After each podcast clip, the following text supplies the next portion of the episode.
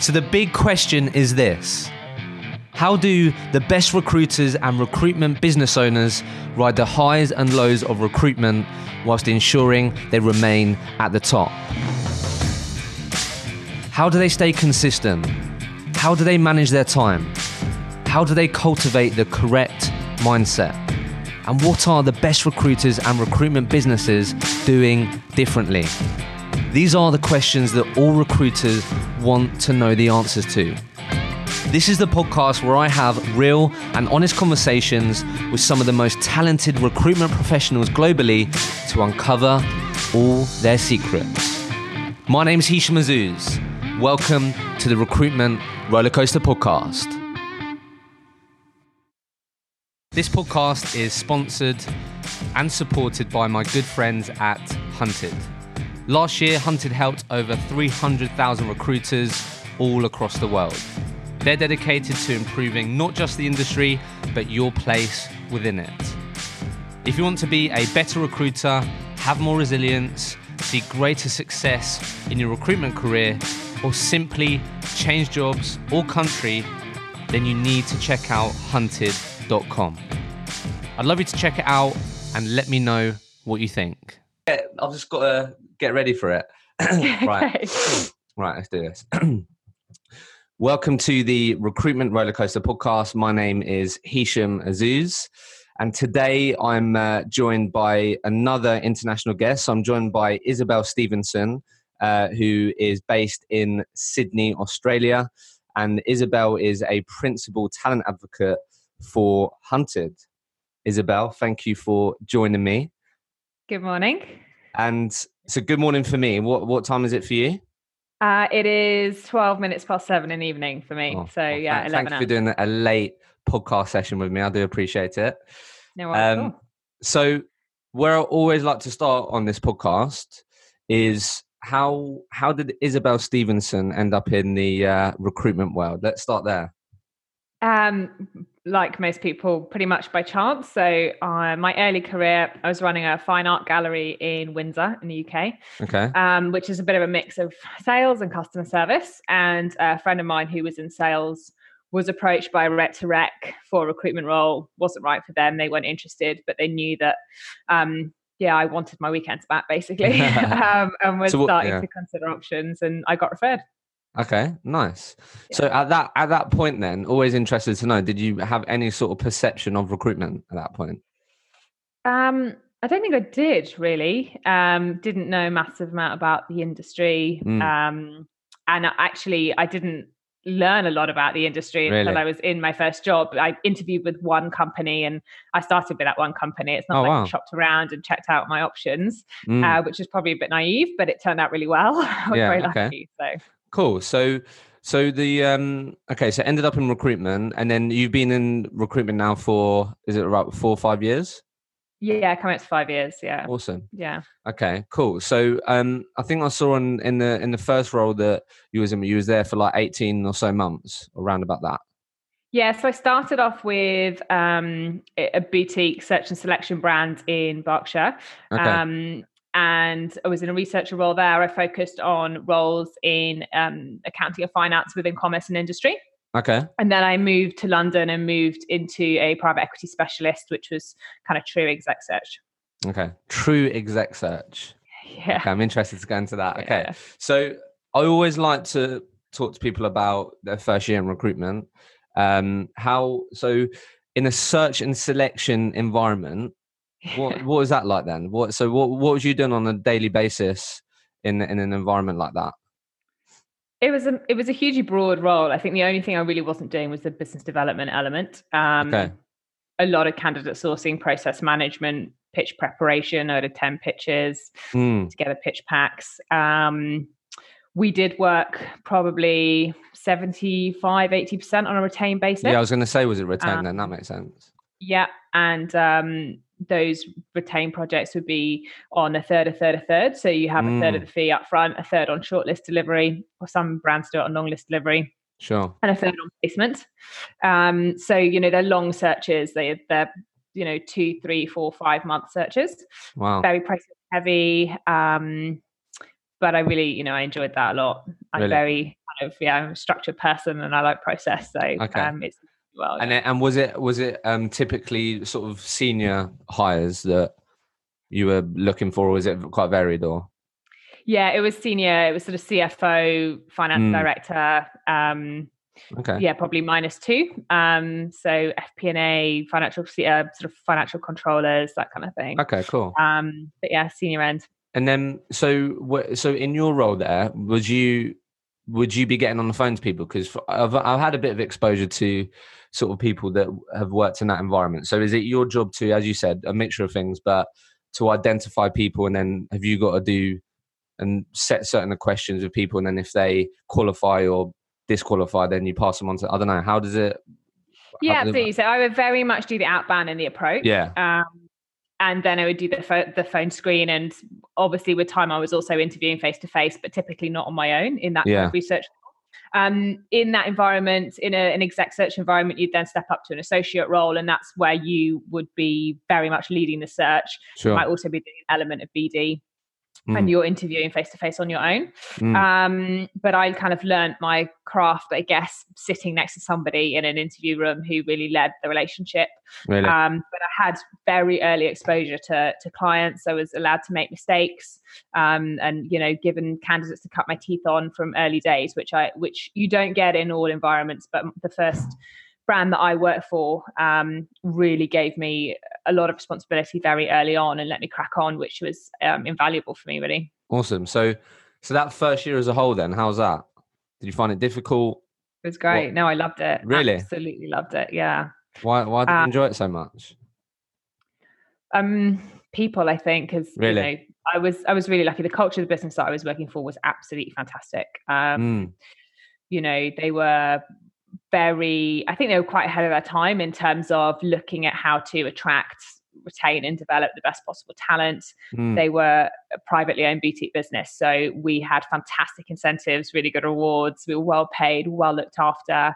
And um, everybody was kind of on the same journey, you know, very much had a united vision. Um, mm. And yeah, the culture was super. It was really good. Awesome. So, how big was the company? At the time, they're about 30, but I think they've okay. grown to 55 plus now. Wow, awesome. Okay. Yeah. So, how how so then typically how would you how would you get like how is it uh, how is it structured in terms of you getting paid like how does it work in terms of like billings or how is it structured that's yeah. that's interesting like how what's the difference so there? typically in a researcher role you you'll be paid a bonus like a fixed bonus on yeah, the number sure. of candidates that you source that then get placed ah. Um, you may also be paid for the number of interviews that they go to or if they get shortlisted, but typically it's done on placements. Sure. Um, quite often it's tiered, so you get paid 500 for the first yeah, okay, five or quarter, and it goes up. Um, mm. And then the second brand that I worked for when I was working for a private equity specialist. We also had an annual bonus, and it was a peer reviewed bonus, which was really interesting. And I think also a very peer reviewed bonus. Yeah, yeah, really. Yeah, a really good way of doing it actually. Um, bigger business, about 50 people. Yeah. Um, and we had a, a, certain amount of potential bonus and we earned a percentage of that. So we could earn 100% if we yeah. were reviewed well by our peers, or we could go down to 50. And who would typically review you? Would it be your manager or would it be just your colleague or what? All levels. So, really? um, yeah, so director of the practice that you sat in um, to you know a peer uh, you know who literally was doing your job to the ea who supported you oh, um, oh, wow. yeah and it was really interesting it wasn't just on performance it was also it was on all areas Different, of how yeah, you contributed to the business um, how accurate your crm input was um, okay. you know it was really thorough but it was um, it was really good you know it really showed you where your strengths and weaknesses were but it also meant that you know if you weren't so good at some stuff but you were good at others it all kind yeah. of came out in the wash yeah. But what it did mean was that in the two weeks, like running up to um, you submitting scores for various different people, that suddenly you were everyone's best friend. And uh, yeah, yeah, everyone was really agreeable for those couple of weeks. That's interesting. So, okay, just to sort of wrap, wrap that up then, like what, so now, obviously, um, what, so for people listening, what, how would you best articulate the difference between agency v- versus exec search? Like, what what is what is the main difference? Would you say? Um, I would say speed and depth of relationship probably mm. um, that's not to say that there aren't contingent recruiters who don't have very um, very solid mm. long well, it's, it's, having to be that it's having to be that now isn't it otherwise absolutely yeah yeah so yeah. so it's going more that way which is interesting. Yeah, the, the transactional stuff just doesn't cut it um, mm. anymore. Especially, I mean, I can speak for the Sydney market, obviously, and rec to rec specifically. It's a very face to face market. Um, time served is a huge factor in rec to rec. Um, you have to kind of build that trust, yeah. and yeah, you know, transactional rec to rec is just um, yeah, no one has any truck for it anymore. Mm, okay, so it, it so it's the the depth of relationship. Um, I'm I'm assuming it's also the depth of process and yeah, things like that. Very much so. Yeah. So it's a, it's a very in depth process and you know you might actually reference around a candidate before you ever approach them for example in exec search um, mm. you know so you might take references from former peers or um, you know somebody who worked in a private equity fund that yeah. backed the business that they were the cfo in for example and take references on them before they even know that you're interested in them um, yeah, so it's a lot of pre-qualifying of candidates mm. It's very heavy on you know the due diligence piece it's very heavy on paperwork and process and you definitely stay closer to the client throughout yeah. I think that's another one of the key differences is that the, the client has total visibility over your process. Really? You know, on a weekly, sometimes almost daily basis, they see where you've been, who you've been talking to, your obstacles, um, you know, who you've referenced, what what's coming out of where. Um, and rather than I think, you know, often with contingent recruitment, you might take a brief, maybe you touch base every now and then but quite often they don't they don't necessarily know exactly what your process is looking like until you come out with a result one way or another. Yeah yeah no that's really interesting. Um okay two two final things then. Um one i think so so during this period like how old was you when you got into that role and and started speaking to those people? I'll explain why i asked that.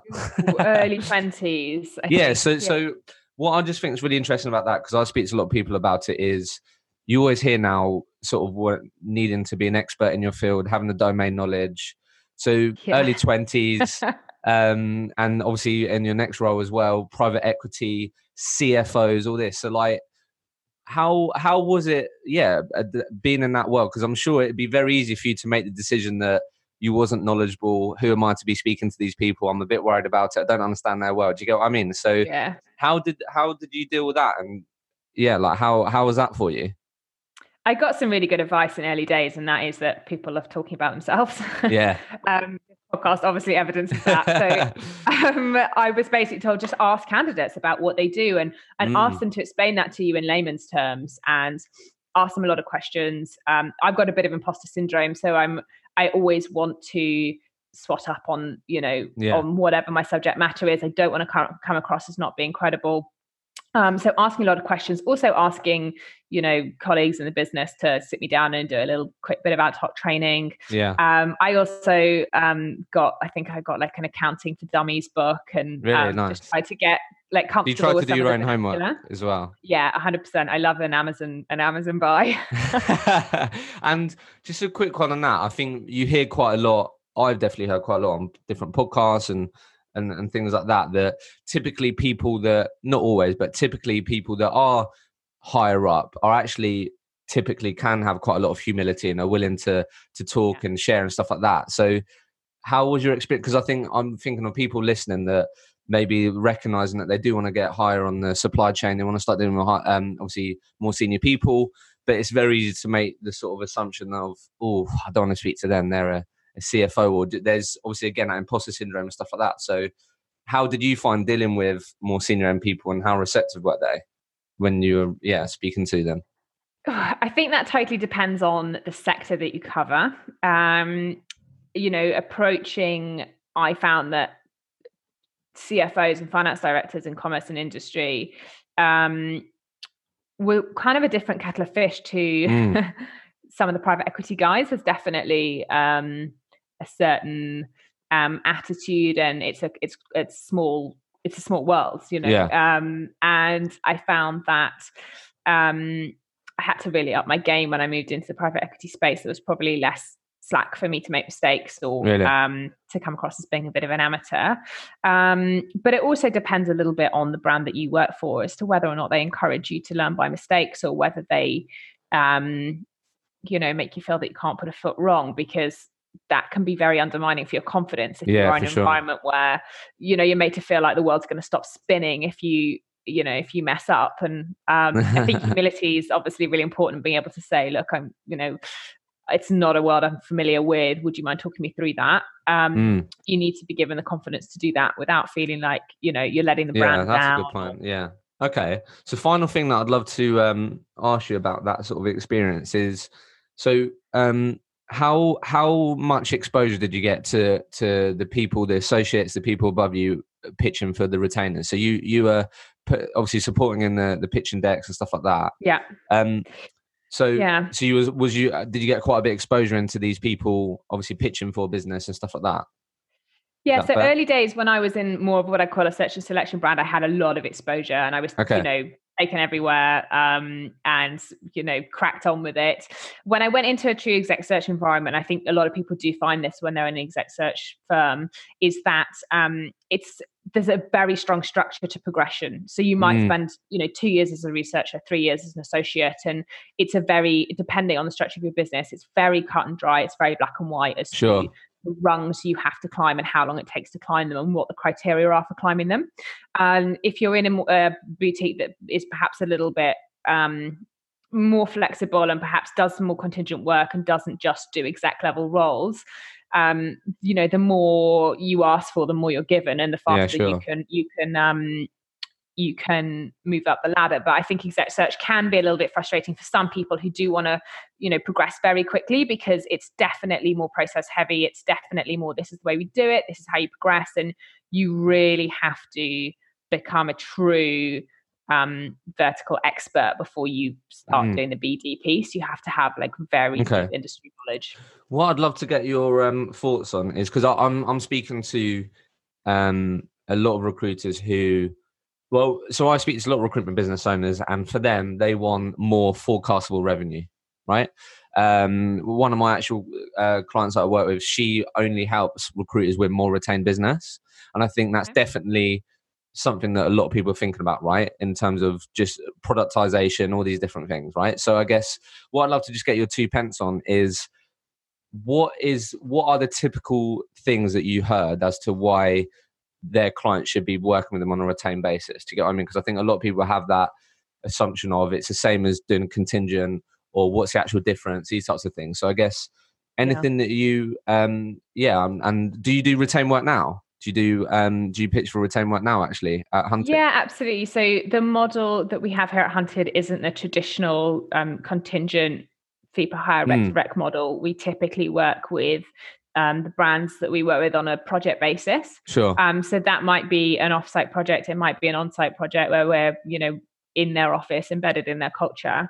Um, but I think that whether it's rec to rec or whether it's exec search, the retained element um, is really it flips whether it's retained versus contingent totally flips the model on its head so contingent work is always no matter what sector you're in, typically it's it's servicing the candidate market. So it's yeah. very speculative. It's you know who have we got on our books? Um, who's looking for a role now? Who do I know?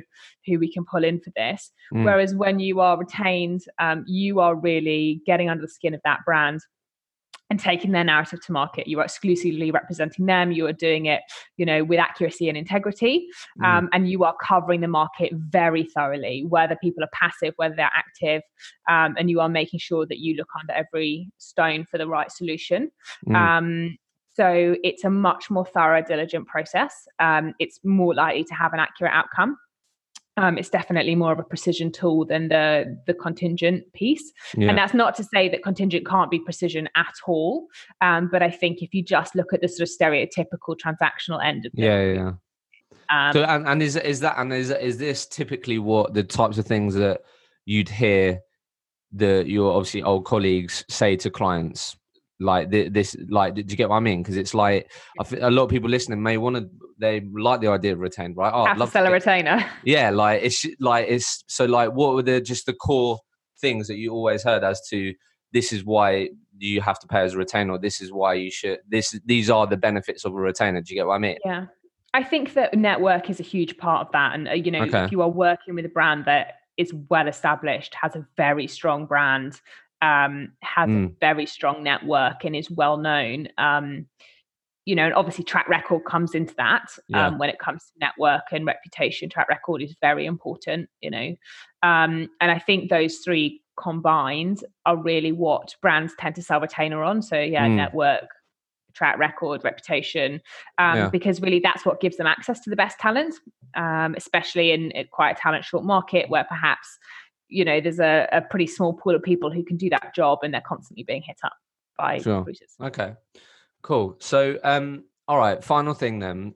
If uh, knowing what you know now, yeah. Any advice? any advice that you wish you'd received early on in your recruitment career? Um, if I could give myself some advice, yeah. it would probably be. I mean, I definitely drifted a bit in my early twenties. Um, and I think I probably got behind my peers on the career ladder a little bit. And I would probably tell my 22 year old self to, um, yeah, to knuckle down and, and and suss it out. You know, I think I kind of I looked for fulfillment in the wrong places in my early 20s, and I would have said, look, look for it in your career and crack on with it. Okay. And I would definitely also say, you know, to anyone who's like in the early days of recruitment, the nature of the industry is that there can be office politics and um, there are elements of the role that are quite mundane. Mm. Um, it's just an unavoidable fact, and you have to make sure that you're always looking at the bigger picture, look at the long game. And I was got stuck in the short game for the first few years of my recruitment career, mm. and um, and actually doing a year of something where there are a few little niggles, it might seem like a long time that you're feeling a bit disgruntled, but if it's moving you towards your life goal in your career, then look at that bigger picture, play the long game. Yeah. Um, yeah that would be the advice that i would give to myself when be, when did you feel like oh actually i can do recruitment as my career like do you know what i mean because you're talking about recruitment as being a yeah. career then when typically obviously that that's a big part of this podcast making recruitment actual a career choice but how mm. yeah like when when did you start feeling oh actually like you said a bit of a realization that i can knuckle down maximize the career opportunity that i have but when did you really start feeling that recruitment was a career for you quite quite early on, I have to say. Um, mm. I had really uh, in my first role in recruitment, I did have very clear career progression and a lot of structure and support around that. Sure. I think that I didn't necessarily take all the opportunities available to me to develop in that first year. Um, and then I moved into another business and saw another a different way of doing it, and I kind of figured out what fits for my personality um yeah. you know what was going to suit me as i developed and and from there i kind of got a good idea of right there's two different ways of doing it that i've seen there's obviously a lot of different ways to, to you know build a career in recruitment and i started to formulate my own idea of what's going to be right for me what's going to you know and um and it was good timing because uh, obviously when i came to hunted it all aligned quite well yeah, that, that was going to be my next point. So just to frame it out then, so you've been uh, um, hunted now for, is it like two and a bit, two and a... Two and a half years, Two yeah. and a half years, cool. Yeah. So, and and you, did you start that, obviously you have to help me out, but did you start that early part in Korean hunted when you was abroad? Or yeah, so I was a candidate um, and I got in touch with James because we were moving overseas and I was really keen to do some remote work for business in Asia or mm. um, or you know someone in Australia, but I didn't want to do a weekly commute. Um, yeah. So I said that I would need to be 100% remote. And this so, is in the um, UK. I was well. I called. I got in touch with James initially, and I actually don't know how I came across Hunted, but presumably I saw them somewhere, probably in content. Yeah. And um, I was. I knew I was leaving the job that I was. I was doing in the UK, but James and I never met. We had a couple of phone calls, and yeah. he said, um, and then I started the move. Um, I literally got married and we we left the country 24 hours later. Really? Um, yeah, my husband had a job and I didn't, and we. and, and where was this? Yeah, so we moved to Bali. Okay. Yeah, um, sort of flying by the seat of our pants a little bit, maybe a little yeah. bit naive as to what that first year of marriage was going to be like, and you know, moving to Indonesia. um, but yeah, so so James then um, actually interestingly had a he obviously has a huge network in sure. Asia and um, in in Sydney. He spent time. He lived in Singapore for years and built Paddington Partners there. So knew a lot of brands and interestingly found that none of them were quite forward thinking enough to be happy to employ someone to be 100% remote. They mm. weren't fully set up for it, and if they did have offshore solutions, it was you know, for somebody doing more of the administrative yeah. side, not necessarily doing the research piece or sure. the market mapping. So um, he said, actually, would be interested in growing the region. We have we have some established relationships, but we need somebody in the time zone. So would you come over to the dark side and, uh, and come into Rec to Rec? Yeah. Yeah. And what and what um, and what was your yeah. perception like? Obviously, now being in Rec to Rec for two and a half years, perception at that point. What did that look um, like? It wasn't great. And I can honestly yeah. say, if it had, you know, if Hunted had been a typical a or typical yeah, yeah, rec to rec environment, I don't think I would have been interested. I'm not ashamed to say I'm probably I probably was a bit um, prejudiced, you know, contempt prior to investigation. And um, but uh, but James really taught me through, and Guy taught me through in detail that you know the business model and um, the solution or the, the problem that Hunted was fixing in, in mm. Rec and in recruitment more generally. And I really bought into it. Um, and I also like that James, you know, had James is like he's a big picture guy, you know, he's yeah, full of sure. ideas, he's full of enthusiasm. It's like a hundred thousand things going on at once. And my my scope in my role was just so broad. Um, yeah yeah so okay. it's very lucky that that um yeah nice and, and well. so, so, how long so then just to frame up then so then how long did you uh, uh live in bali for before because and then obviously I, I met you in the yeah. uk and then now obviously you're in sydney so how long was you in bali for so i lived in bali for two years um, oh, wow, okay. Um, i would be I would do a trip or two every year over to Sydney to see clients and yeah. candidates. Um, and I would always come back to the UK office during the UK summer months to yeah. plug into the team, yeah. um, get up to speed, you know, feel part of the culture. Um, and then, yeah, I mean, I was, I had, I didn't meet James for the first six months of working for the business. I hadn't met really? a single soul until the end of the first year when I That's came back crazy. to the UK for the summer. What was that actually like then? That's what I'd love to talk about because I think, yeah, like everyone, a lot of people have in today's world that sort of vi- vision of working on a beach, laptop, internet.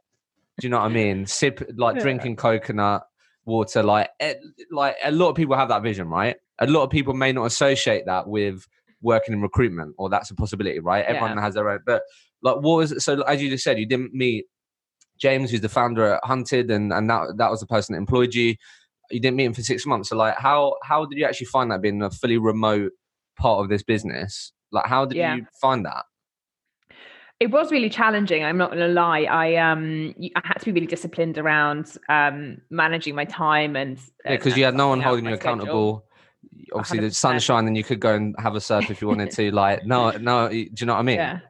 And I was lucky that you know Hunted is an environment that supports you with the platform to get your job done, but you also yeah. do have the flexibility to go for a surf if you want to go for a surf. So um, yeah, really lucky on that. It was tough though, you know that you pick up so much just by osmosis of being in an office and having the chatter around you and and seeing, hearing, feeling updates in the business as they happen and when I joined Hunted, the business was evolving so quickly that on a week by week basis, I felt like I was you know almost struggling to keep up and um you mm. have to really roll with the punches in that kind of environment and not get caught up in like you know what, what, you're struggling to do this week but as i said see the long game. But i did get great training i got very good support um and uh yeah it's just really nice to come back in the what did what did the what did a typical day look like for you then? If you had to really manage um, your time what what did you yeah what what did you, a typical day look like so I was two hours behind um, Sydney and Melbourne, and okay. three hours behind other areas of Australia. So I would quite often start very early my time. So you know maybe half five, six o'clock my time, um, and really? then yep. So I okay. had a home office, so it roll out oh, wow. bed. it's like this, pop on the headset, off you go. Yeah. Um, so and I did do some working in co-working spaces, but um, the reality of that is it's not really my cup of tea. I'm not a cafe worker at all. I do like a work environment and office feel.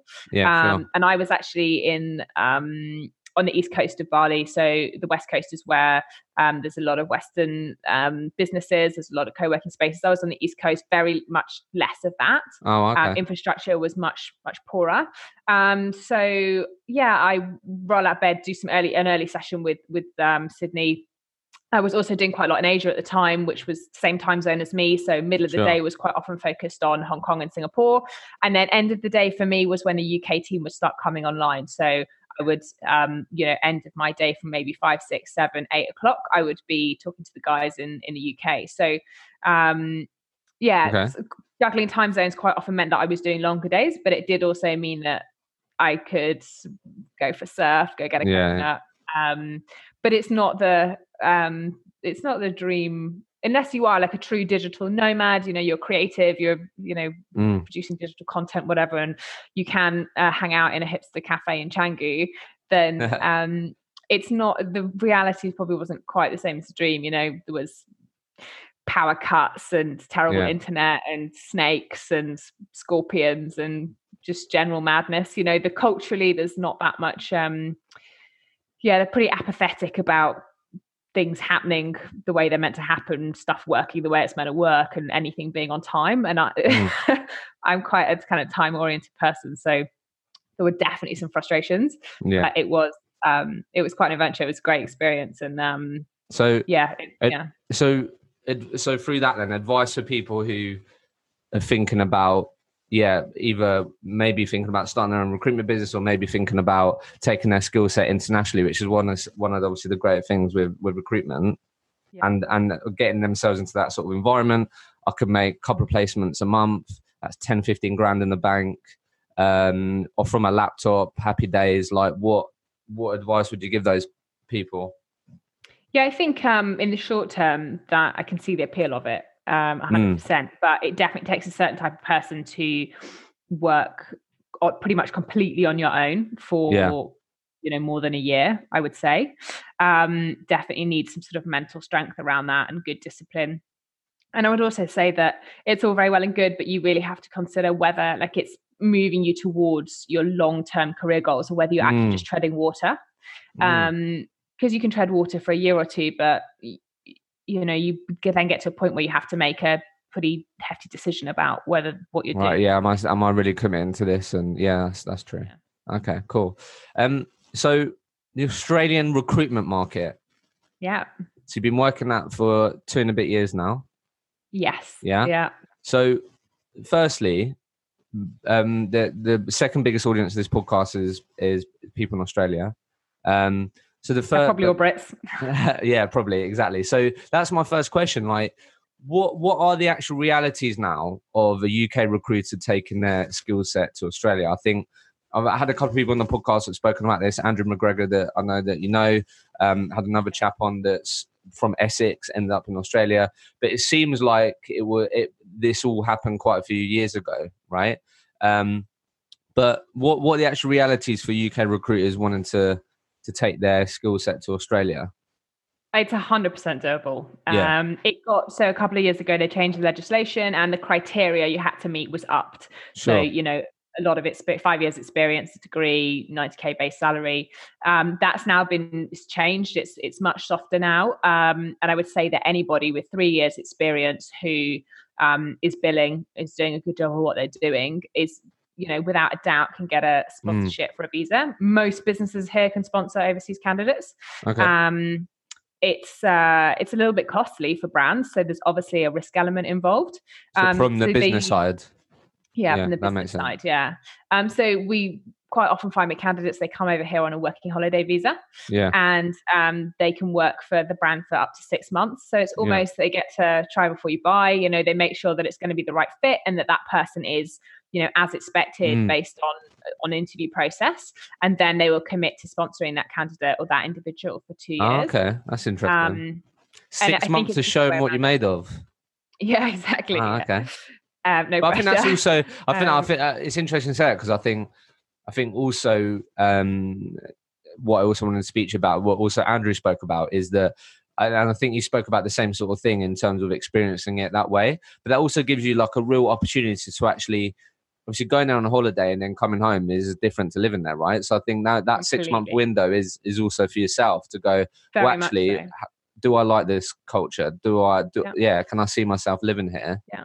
Um, and when um, you haven't, um, I think when you haven't been in a city or in a market you know fully immersed in it you really are going on what your rec to rec tells you and maybe mm. what your friends who are over there tell you and you get exactly. a very limited narrow view of the market and um, quite often a pretty optimistic one and I think it's um, it gives you the opportunity with your working holiday visa. You can actually work for two different companies. So you work for six months for one company, and then you have to move to another company for another six months. Okay, you can extend your working holiday visa, but what it means is you can do six months somewhere and go, "This is absolutely not what I was sold." Sure. Um, as so can the business, I suppose. Um, mm. But you then get the opportunity to move on if you want to.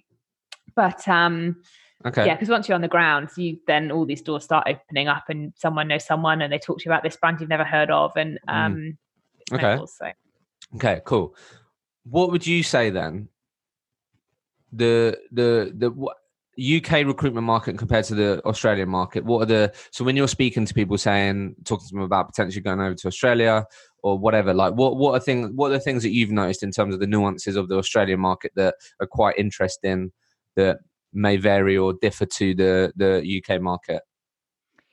I would say from my experience and from in rec to rec, but also from from candidates, is that it's a very face to face market here. Mm. Um, you know, the cities are generally smaller um, than you know a lot of people reference it to london and the london market and i think that you just can't get across the ground you just can't cover the market and do the face-to-face piece in London, for example, in the same way that you can in Sydney. Um, you know, uh, relationships here are really built over um, kind of personal common ground um, mm. and not so much about. Um, uh, you know, impressing people with your credentials necessarily. Sure. Um, so it's very face to face. And so I think that if you're a recruiter in the UK who's used to sitting behind a desk, has a lot of incoming, um, you know, is very reactive and doesn't really cherish or relish that um, kind of face-to-face relationship building piece that you will struggle. You struggle um, yeah. But those who are proactive, love getting out and about, don't want to be sat at their desk, want to be, you know, beading over a coffee or a beer or, you know, mm. a sports game, then it's absolutely perfect. Okay, I like that. And what, uh, Sydney, yeah. London, yeah. What's the difference? Like how? I mean, everything. yeah, like how? Do you know what I mean? What is it? What is the actual reality? You've moved there, you live there. Obviously, you worked a little. Yeah, so like, what? What are the main? Yeah, what is an actual honest view on on your perspective since living there? What is it actually like living there? I mean, life here is fantastic. Like the sun does mm. shine a lot, mm. um, and I think if you, I think there's a greater um, focus around work life balance in the recruitment industry here. Don't get me wrong, mm. people still do long hours, they work very hard and they're very committed to their careers in recruitment. Um, but it's definitely more of an outdoors culture. Yeah. Um, there's greater work work life balance. I think that probably there are more what I call career recruiters here. So, um, okay. you know, perhaps the market is the recruitment consultants, the recruitment community is perhaps a little bit older. Um, okay. So there's a bit more of a focus on, um, you know, family, time out of work, um, extra, yeah, those commitments. Sure. Um, and undoubtedly, you can't deny that recruitment people in the recruitment market here they get paid more really? in terms of base salary, in terms of OTE. Um, they are definitely, um, yeah, definitely making more money. Um, it's also, you know, a very buoyant. Most of the markets here are very, very buoyant, and it's a long time since there's been a recession. So, okay. um, yeah, it's especially in the technology space, absolutely booming. So, any tech recruiters out there who who want to consider um, a career down under, you'll be in very, very high demand.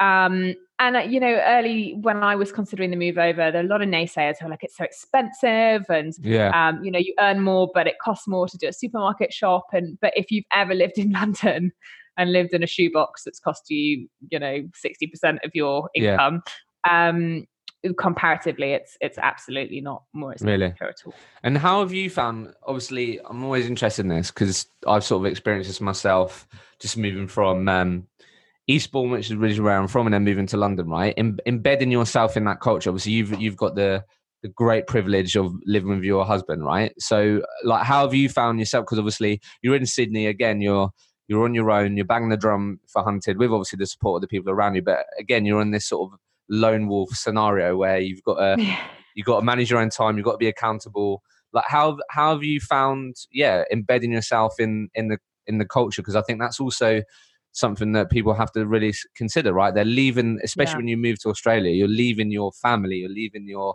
whole friendship network. network. Yeah, exactly. So yeah, how have, how have you personally found that, and any sort of advice or learnings for for people on that? Yeah, I, I, mean, I learned this actually when we moved to Bali, and I was really aware of it when we came here. Is that you do have to be very proactive about yeah. building your friendship network. Um, friends happen by default, and by accident in the UK, be it through mm. work, be it through school, be it through university, neighbours, whatever happens to be. Um, but here or uh, you know generally being an expat you do have to be really proactive you have to do things that might make your toes curl like join a club or go to yeah. a meetup or you know yeah. whatever happens to be um and you know eventually you will find your your people um mm. and uh yeah i found that that's been really key i'm lucky i'm in a co-working space um a big co-working space there's a lot of kind of one and two man bands you know small businesses lots yeah. of kind of recruitment startups um, so we kind of have we've sniffed each other out, and we, um, you know, we have a little bit of banter and idea share, and you know, just generally kind of support each other a little bit. Um, and I've had some really fantastic recommendations for networking events, which has definitely helped as well. Nice. So, so really, if you are again finding yourself there or seriously considering it, it's what. Yeah, you, I found that in London, you have to you have to put yourself out there you have to, yeah. See, as you said, do, do, may have to do some stuff that makes your toe, toes curl, but yeah, put yourself out there, and that again, that, that's probably something you want to do. That's gonna help you understand if it's a place that you want to live and and, and move to, yeah, right? Absolutely. Um, yeah.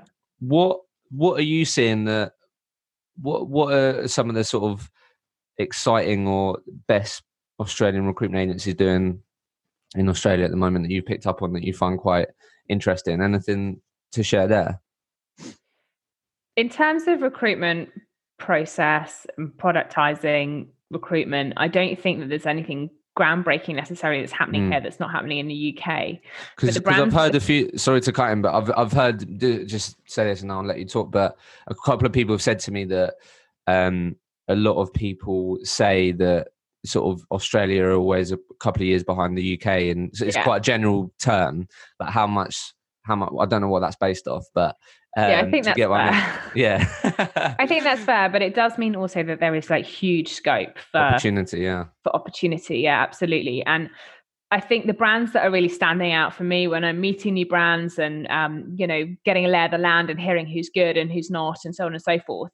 The the brands um, I think talent acquisition is a huge area where they're a little bit behind the UK market. It's still very reactive here.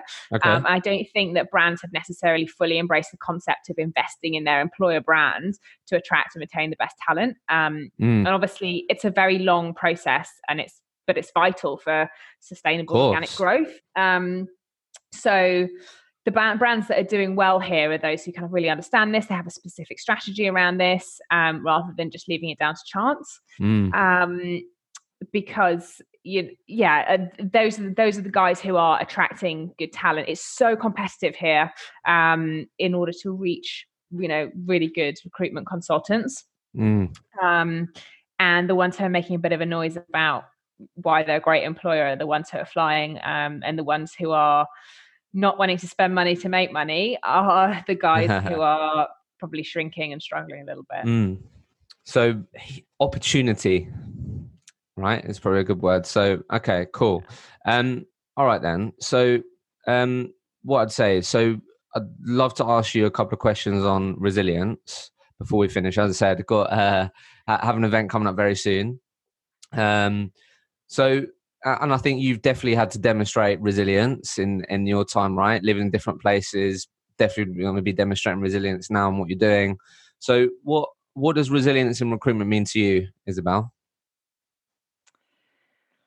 Oh, um, I think resilience means um, being an optimist where you can. Mm. Um, probably being a realist, but but certainly being an optimist where you can. Um, it definitely helps to have skin thicker than a rhino and not to ever need me sleep. Um, I think that if you've got those two down, that you are halfway there to being resilient. But it's yeah. definitely a it's a mindset, you know, and it's mm. um I think it's very important to keep things in perspective in order to maintain your resilience. You know, not to get things out of perspective and out of whack, and to understand that the world's not going to stop spinning. Uh, if you build something up, that you always get a second go at something. Um, that uh, yeah, it's not you're not saving lives, and I think it's important to have a sense of humor in the industry to be able to laugh at yourself and yeah. also to, laugh at the industry more not generally. Not take too seriously, yeah. Yeah, hundred percent, and you know, I have utmost respect for colleagues, clients, candidates, and you know, cons- I take my career very seriously, and it's obviously a very professional industry, yeah. but we do need to take everything with a pinch of salt sometimes and um, maintain our sense of humor around it and, and kind of you know enjoy some of the recruitment cliches and stories and um and just laugh at it be able to laugh at our mistakes be able to not take things too personally. We always have a choice as to whether or not we let negativity affect us and if we choose sure. to as much as possible not allow ne- negativity to affect us we are definitely standing a better chance of, of being resilient. Nice. Um so how how do you think the importance or need for resilience has changed as the industry's evolved? Wow, that's a really big question. um, so, I think that uh, it depends on your market. Again, I think it depends sure. on your market as to where you apply your resilience. Um, and I think it's also important to, with resilience, to know when your resilience is worthwhile and when it's not. There's no shame mm. in in actually quitting whilst you're ahead or turning away business or saying no i can't do that and being realistic about your shortcomings there's a difference between resilience and um you know pigheadedness and being stubborn sure. or um and i would always say that you have to be authentic and you have to be honest and you have to manage client expectations and if a client's expectation is genuinely something that you can't deliver on typically you will build trust if you push back on that um, and you know i would rather not undercut myself for short term wins because obviously that will hinder me in the long term mm. um, so yeah with regards to resilience um, i think knowing when to use your resilience um, I don't think that really answers your question. No, but... no, I like that. I think, I, I think that's interesting what you said. So, final question: what what can people do themselves to instill more resilience in them in themselves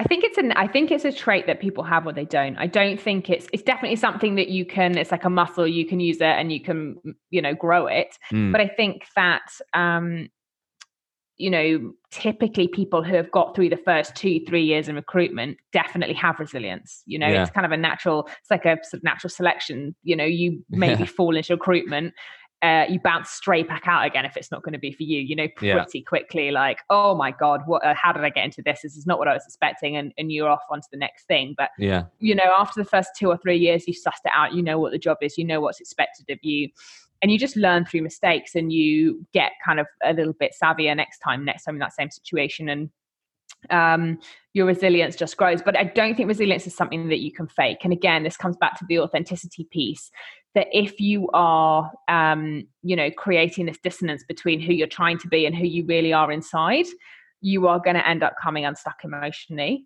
Yeah. Um, and you know, you need to find. I mean, I've had to find on the resilience to grow my resilience in recruitment. I've really had to find a way of operating that aligns with my internal values. Um, mm and as a result it's not that hard for me to be resilient you know i operate in a way that um, doesn't ever compromise my values my morals um, and so being resilient and kind of going the distance isn't too hard for me because i don't you know i don't feel in an uncomfortable position on a daily basis in terms of how i operate with with candidates and clients yeah no i like that great answer um okay before i ask you the the final question what is uh what are you excited about, Isobel? What What do you want to shout about? What are you excited about? I am excited um, to potentially be doing a podcast live event with hey. you. Stay yep. tuned, everybody. Yep, um, sure. Coming up. and um, yeah, just future growth here in, in Sydney. Like it's it's mm. a it's a fantastic uh, city to be in, and Australia's, you know, it's um, definitely in the pink at the moment in the recruitment industry. Um, I'm really hoping they've got a visa legislation review in March, and that looks like oh, is that when they make... when they typically review things? Gets looked at every six months, but but I think there are going to be some changes again in March, and it, there are some signs that um, it will look positive from a getting permanent residency perspective, which oh, I think a lot exciting. of recruiters are excited about. Yeah, yeah. Um, but um, but yeah, I mean. Yeah, Just having excited, excited for the adventure, right? Um, okay, cool. So, um, question I ask everyone, you can answer it with a, a phrase, a word, sentence. Um, but if Isobel could communicate to every single recruiter out there, they'd take on your advice, they'd listen, they'd implement it tomorrow what what are you saying to the people? What comes to mind? Um, don't discount. don't discount. I like that. Uh, yeah, know your worth without a shadow of a doubt. Um, I've learned this the hard way. You know, building a desk in a in a new market where nobody's heard of me. Mm. Um, really, kind of, you know, it's hard graft and it's a cold build. I've learned that you can create more value for your client and you can minimize the risk that they are assuming um, by working with you without dropping your price Mm. And I think it's really important to to know what you are worth, um, to stand by that, and to be prepared to walk away from business if it doesn't, you know, if it's not mutually beneficial for both parties. Um, and as I said earlier, you know, if you undercut yourself in early days for those quick wins, you're not making your pipeline sustainable in the long term, and it makes it very difficult for you to grow. Um, so I would definitely say, yeah, don't discount. Um, I like uh, it. Yeah, I like it. Isobel, it's been a pleasure. Thank you. Thanks very much. Thank you so much for listening to the podcast. I really want to ensure this podcast remains valuable and relevant for all of you. If you have topics or questions you would love me to cover with future guests, then please get in touch with me. Best place to get me is on LinkedIn. Just search Hisham Azuz and drop me a message. I would love to hear from you. Finally, if you have two minutes, it would be greatly appreciated if you could leave an honest review for the podcast. It will simply mean that I can reach more people with this podcast. You can easily leave a review for the podcast by clicking the link in the episode notes or by going to ratethispodcast.com forward slash rollercoaster. Thank you again for listening.